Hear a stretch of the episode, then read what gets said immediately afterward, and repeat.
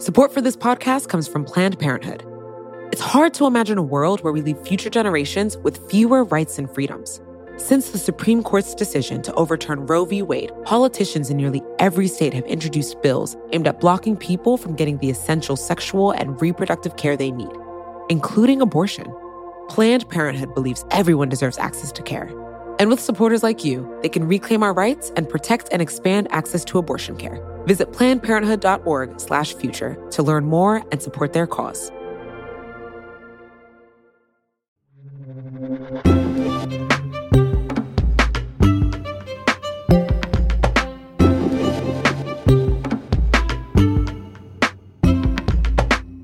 It's Today Explained. I'm Sean Rameswaram. Optimism has taken a beating this year. We kicked 2020 off with the world on fire, Australia was burning, now it's California. Between the two, a global pandemic, an economic downturn, the killing of George Floyd, protests that were sometimes brutally suppressed. People are struggling to pay rent, to feed their families, to find inspiration. People are worried about the post office, and there's still a good part of the year to go. How do we find the good when there's so much bad? Maybe ask a cheerleader. That's what Avery Trufelman decided to do. She's the host of a new podcast from the Vox Media Podcast Network. It's called The Cut. For those of you who don't know, The Cut is like a stylish, sexy, culturally cool subdivision of New York Magazine. And now there's a new podcast to complement the text version. New episodes come out every Wednesday. And since it's Wednesday, we thought we'd share the very first episode of The Cut with you. It's all about finding positivity in a very bad year. Listen, enjoy, subscribe, and maybe you'll start to feel hopeful again, even for a fleeting moment. The cut. The cut. The cut. cut. The cut. The cut. I was just telling everybody they were making fun of me, but um, my coronavirus hobby is going to be I'm going to become a beekeeper while we're on quarantine. I already bought my book about beekeeping. Oh, actually, and I was yeah, actually. Um, this is a recording from March 9th when I, Avery Trufelman, flew across the country to come visit the offices of New York Magazine to audition to be the host of this podcast. That's when I met Stella Bugbee, the editor in chief of The Cut, and we went to the studio to see what our chemistry would be like. Like, and I bought the Beekeeper's Bible. I've been joking about it the other day, like, you know, it'd be like a really good name for a honey company is like Bugbee's Apiary, you know? So then I was like, what would it take to make honey in Brooklyn? I didn't know Stella, my potential new boss, and I couldn't tell if she was joking or not. I mean, we were all just kind of hesitantly laughing in the face of the future, even as we were slapping on hand sanitizer and conspicuously not touching our faces. Sure, I couldn't shake Stella's hand, but I was hopped up on imagination. I'd been reading New York Magazine all my life, and The Cut is one of my favorite places on the internet, so I was just starstruck. I fantasized about working for The Cut. I imagined myself breezing into the office in a fabulous coat and big earrings, clutching one of those Greek diner style paper coffee cups. It all just seemed so glamorous and New York. And there was such exciting energy swirling around that day I visited the office in March. Everyone was planning for the April issue of The Cut, and it looked like it was going to be a really fun one. The cover story was going to be a profile of Ladarius Marshall from the Netflix documentary series Cheer. I'm not normally very up on TV, but I was really into Cheer, so I was relieved Stella and I had something to talk about. You are a freaking Navarro cheerleader. It's a privilege. If you haven't watched Cheer, it's this multi part Netflix documentary series about this elite cheerleading squad based in Corsicana, Texas, at this junior college called Navarro. Ladarius Marshall is arguably the most talented of the boys on the team, and he knew it. He could come off as a bit of a diva, but you root for him anyway. Girl, I've been saying I've been better than everybody since I was born. Ladarius is just so captivating and charismatic on the show, and The Cut had nabbed his first ever big cover shoot. And it turned out Ladarius was a natural at it. It's like he could be a model, he could be an actor, he could go host Entertainment Tonight. Adrienne Green is a senior editor at The Cut who was working on the Ladarius cover story. 2020 was going to be Ladarius's last year cheering with Navarro College, and we were all so excited to see what would be next for him. You know, like there there's so much glitz and glamour that kind of like surrounds him wherever he goes.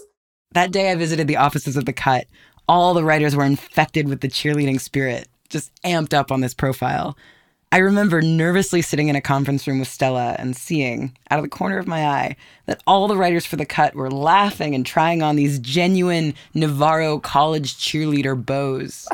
Yeah, I remember a group of us put on our bows and walked into a meeting, and people were like, there they go.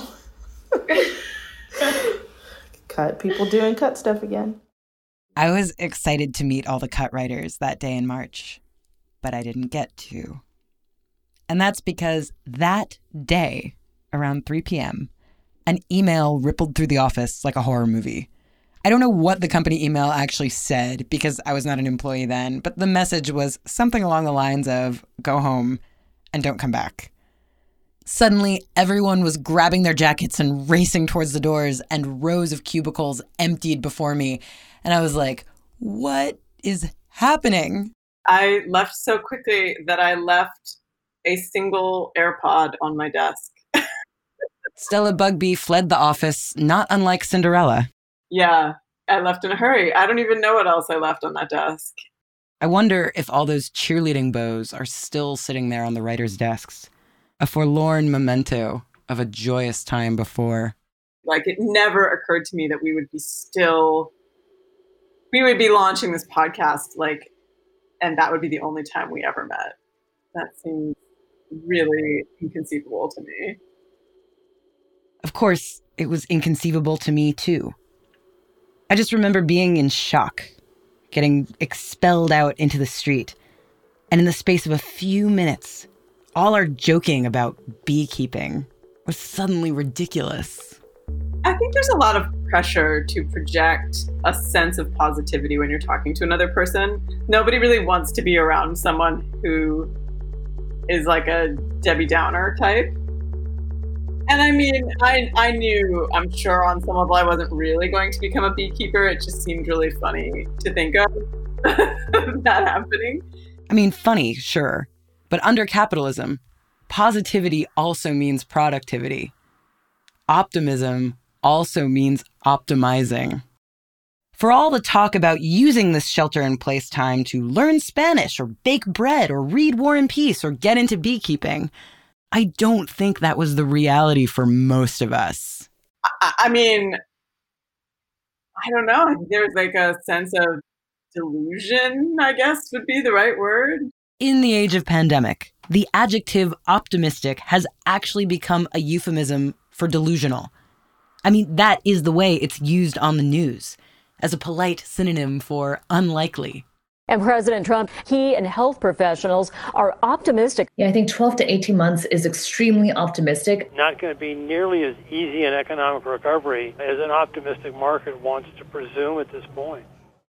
In a weird way, optimism started to mean its very opposite.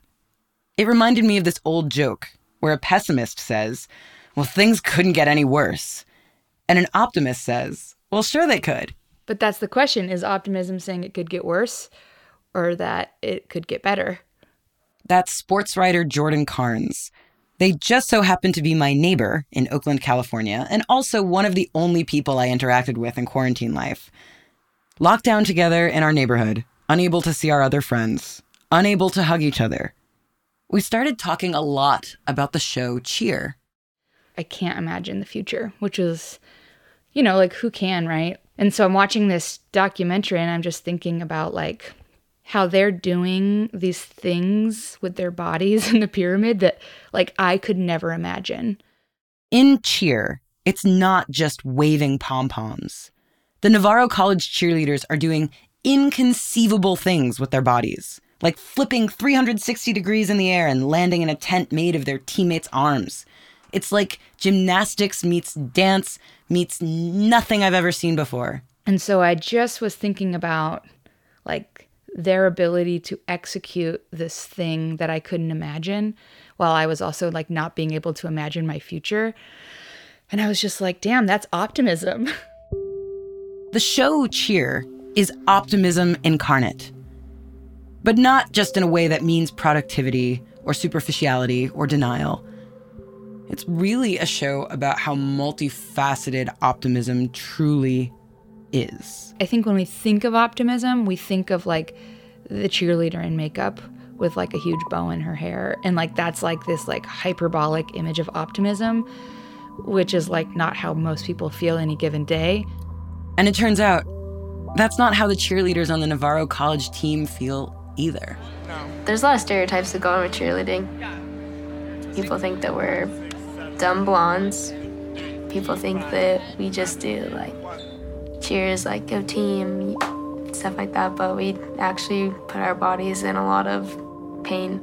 His sport is all about having this veneer of like optimism and effortlessness. Adrienne Green, again, who edited the profile of Ladarius for the cut. It's a grueling sport. It's like people falling, arms thwacking, like lots of like really intense and grueling movement. Squeeze your butt. Three, one. It's crazy what we do if you think about it. Like, whoever thought of taking two people and a back spot and chucking someone into the air and see how many times they can spin and how many times they can flip, that person is psychotic. But yeah, I'm the crazy person because I'm the one that does it.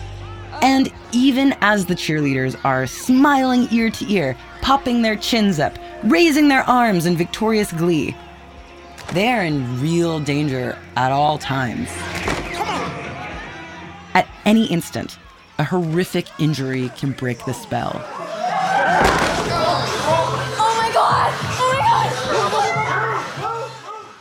It's excruciating to watch them practice. The cheerleaders are constantly breaking bones and falling from stories up in the air. Their joints are being dislocated, their ribs are getting cracked. There are understudies waiting on the sidelines for when someone on the team inevitably gets too injured to practice anymore. Be prepared to step in at any time at any spot. Circle up, get a break. This is a part of what their optimism means sacrifice, which is kind of at odds with the definition I had for optimism. I thought optimism, or pessimism for that matter, was about how you envision the future. The future will be good or the future will be bad. But another definition of optimism is actually about the present. Whatever pain and, and suffering, anxiety, uncertainty that you might be feeling, none of our emotions last forever. And that's true of these more negative ones as well. That's Emily Esfahani Smith, who wrote The Power of Meaning Finding Fulfillment in a World Obsessed with Happiness. And she redefined optimism for me as an explanatory style, a way to make sense of pain. Telling yourself that this is a challenge, not a threat, or asking yourself, you know, are, are there opportunities in what I'm going through for me to learn and to grow, um, to deepen my relationships, things like that. Because life is suffering. It just is. Bad things happen. And optimism is a matter of how you frame your role in that suffering. It's the narrative you tell that allows you to move forward. And one thing this research points out is that the redemptive story has been used by oppressed people for ages to kind of help them make sense of their experiences and give them hope whether it's you know the Jews during biblical times or African Americans during the civil rights movement. Both groups kind of uh, deliberately and consciously told these redemptive stories of moving from bondage to liberation. In this way optimism is a tool of survival and you can hear the cheerleaders on cheer frame their lives this way all the time. They are constantly giving each other pep talks. Like, here's one of Ladarius psyching up the team. Without everybody coming together, we're going to fail and we're going to fall. But as long as we're all together and we're helping each other, we're going to rise and we're going to get where we need to go. And a lot of these pep talks definitely sound like platitudes. But the thing is, they work so much of optimism is a mind game. And that's part of why optimism is a more complicated, expansive emotion than we give it credit for. It requires labor. Optimists have a capacity to both acknowledge the difficulty of what's going on while also being able to find some good in it.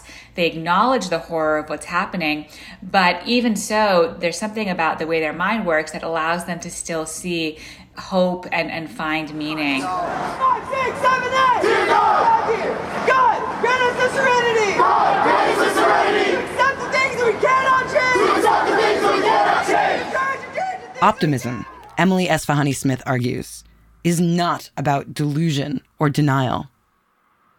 Optimists are able to see the reality and, simultaneously, believe the badness is not for naught. They can find meaning in their pain. And this is easier to learn to do if you were raised being told that you are empowered and that you are the hero of your own story. In this way, optimism to a degree, is a privilege. But not exclusively.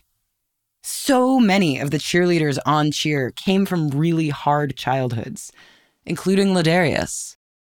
In that time, the abuse that I endured was just so much. I really felt like I was really alone and that there was nobody that was gonna come save me, that I was I was gonna literally just die. For Ladarius, and for so many of the cheerleaders on the team, optimism is the cognitive equivalent of spinning 360 degrees in the air and landing on one hand. They train like hell for it. They're talking themselves up all the time. No matter who you are, once you're a part of this program, if you need something somewhere in the world, there will be a person that has been a part of this program and they can help you out. Once you're a part of the family, you're just in. Their optimism comes from their belief that the pain is worth the support they've found in each other. That the pain is proof to themselves that they can do impossible, unimaginable feats. They are telling themselves that they are growing from their suffering. They have to. Because all their labor and effort leads to just one moment. Every year, there's a big cheer competition in Daytona Beach where the teams from across the country come to perform their cheer routine. That one ridiculously elaborate routine that they have rehearsed day after day, hour after hour, through so much pain, all so they can be in this one competition for two minutes and 15 seconds. That's it. You have one chance to do that one routine one little mistake can just cost it all for us. If you mess up, that was your only chance. You just wasted your whole year. It is gut wrenching. There's no professional cheerleading after that. There's no career waiting for them. I mean, there's like the Dallas Cowboys, but they don't do the acrobatics that college cheer does. They're essentially two different sports. And the Navarro College cheerleaders aren't kidding themselves.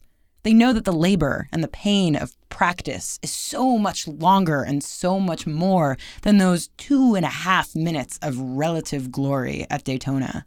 Even when we soccer. go to Daytona, no one no cares. One cares. Everyone's like, fine. okay, cool. I'm like, literally, no one cares, but you know, it's our job.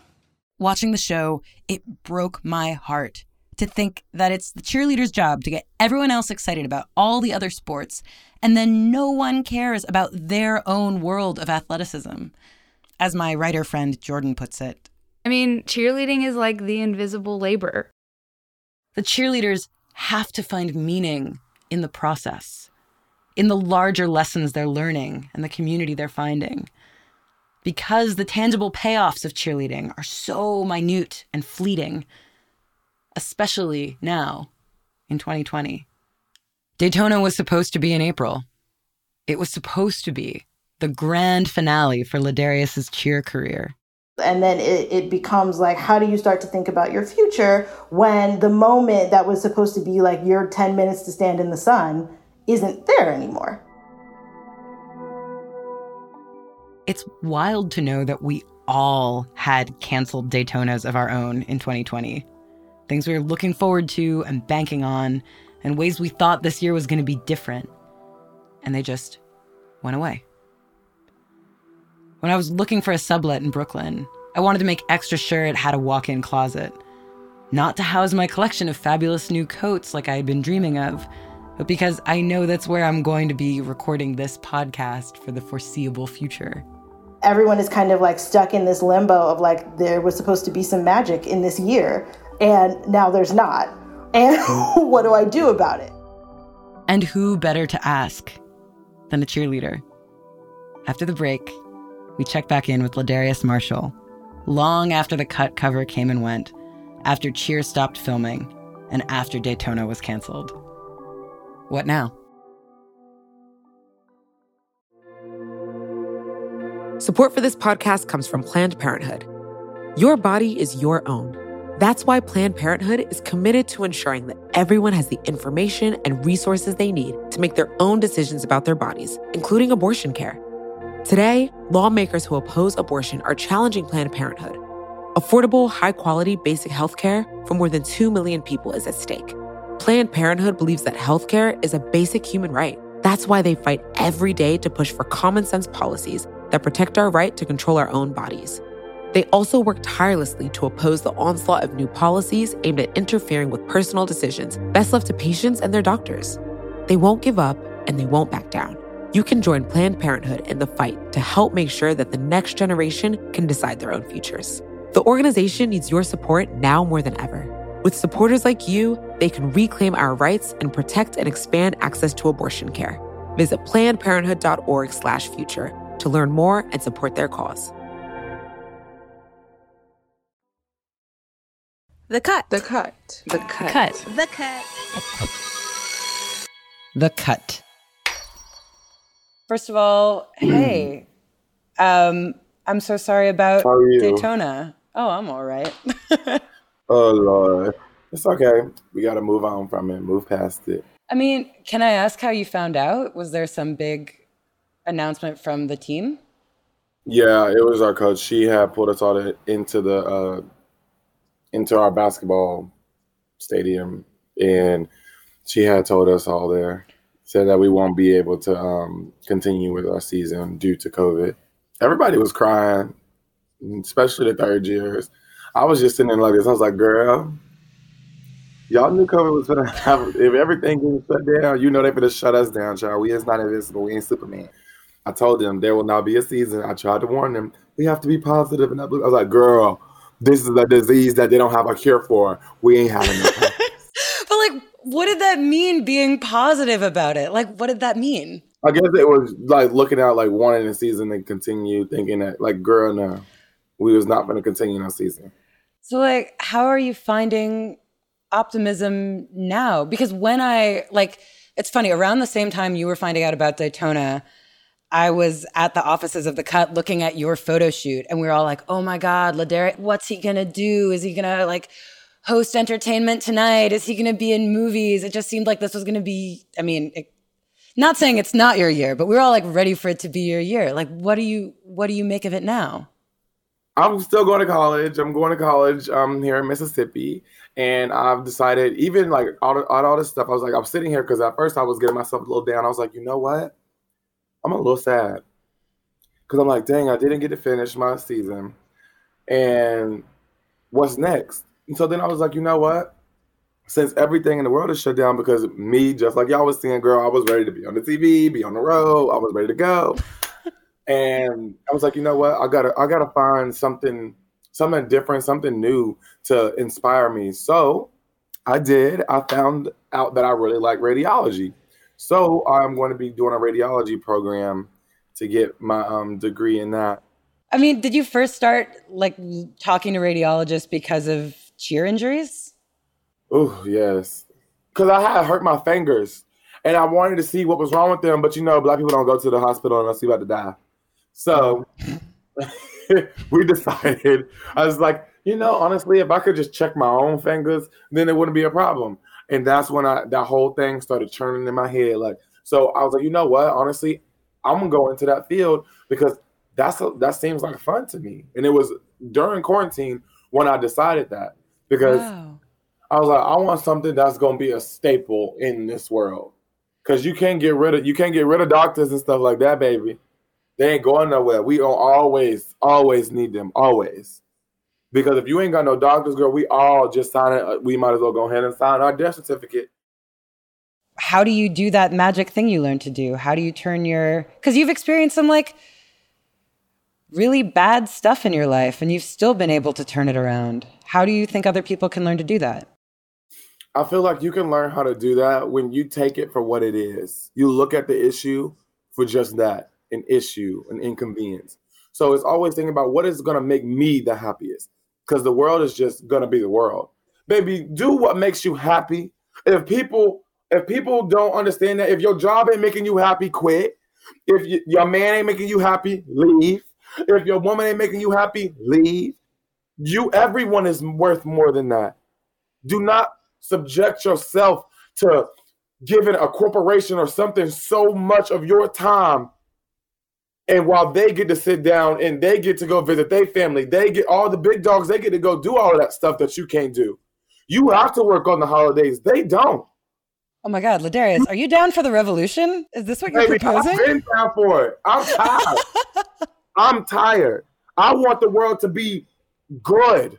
I want the world to be something worth it. If you if if there's a thousand people and there's two bosses, who has more power even though somebody has more money? The people. That ratio, baby, I promise you, when you start voting these people out and you start making sure the right people are in place, then I promise you the world is going to be just a little, even if it makes a small percent of a change, it's going to be enough for the world to see. And you think it'll happen? Like, are you optimistic about that? Baby, if everybody stay as mad as they were, then yes, it will. There's no reason that Breonna Taylor's killers, murderers, should still be free. And I don't care. And I said it. How you walk into somebody else's house and you kill them when they haven't done a single thing wrong, and the most you can do is, oh, it's the wrong person. No apology, no arrest, no nothing. But how do we square that circle? Like, how can we find, like, there's so much to be mad about. Like, the world is so unfair. And the idea that we're supposed to be able to, like, try to find optimism or like try to believe that everything happens for a reason when Breonna Taylor's murder so clearly was for no reason.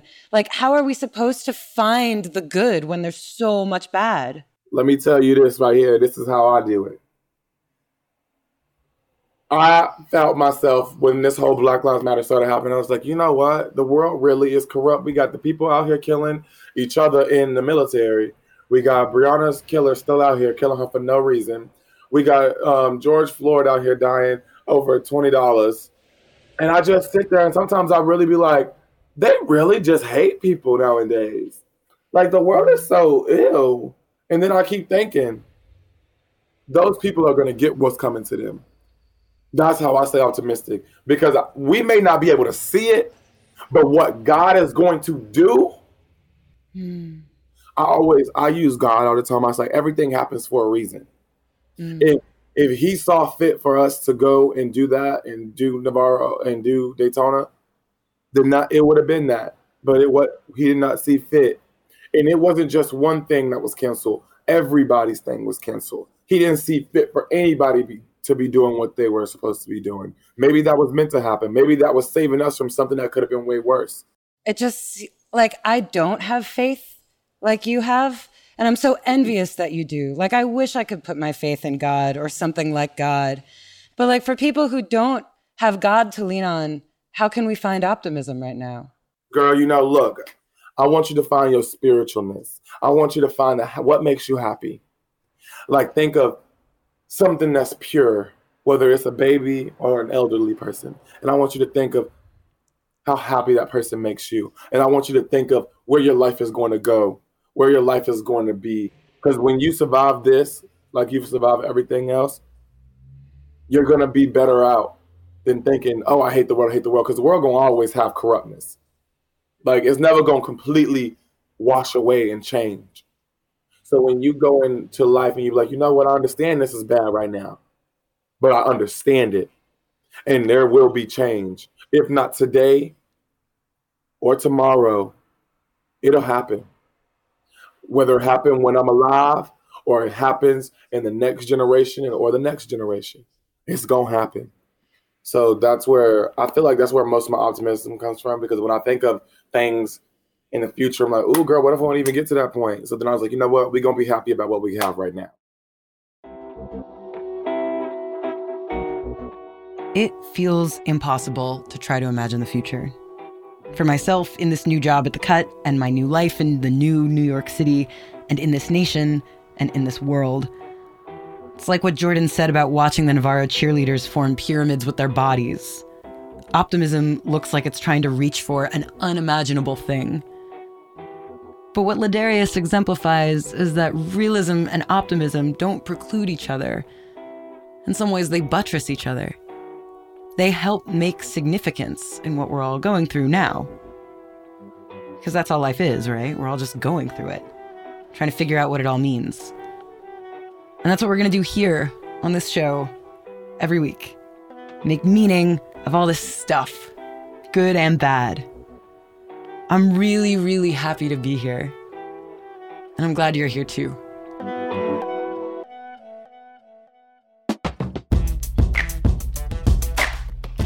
B.A. Parker is our show's lead producer. Production and editorial support from Allison Behringer. This episode was engineered and scored by Brandon McFarland, who also composed our theme song. Special thanks to Karinza Kadinas and Sangeeta Singh Kurtz. Stella Bugbee and Nishat Kurwa are the show's executive producers. I'm Avery Trufelman, and thank you for listening.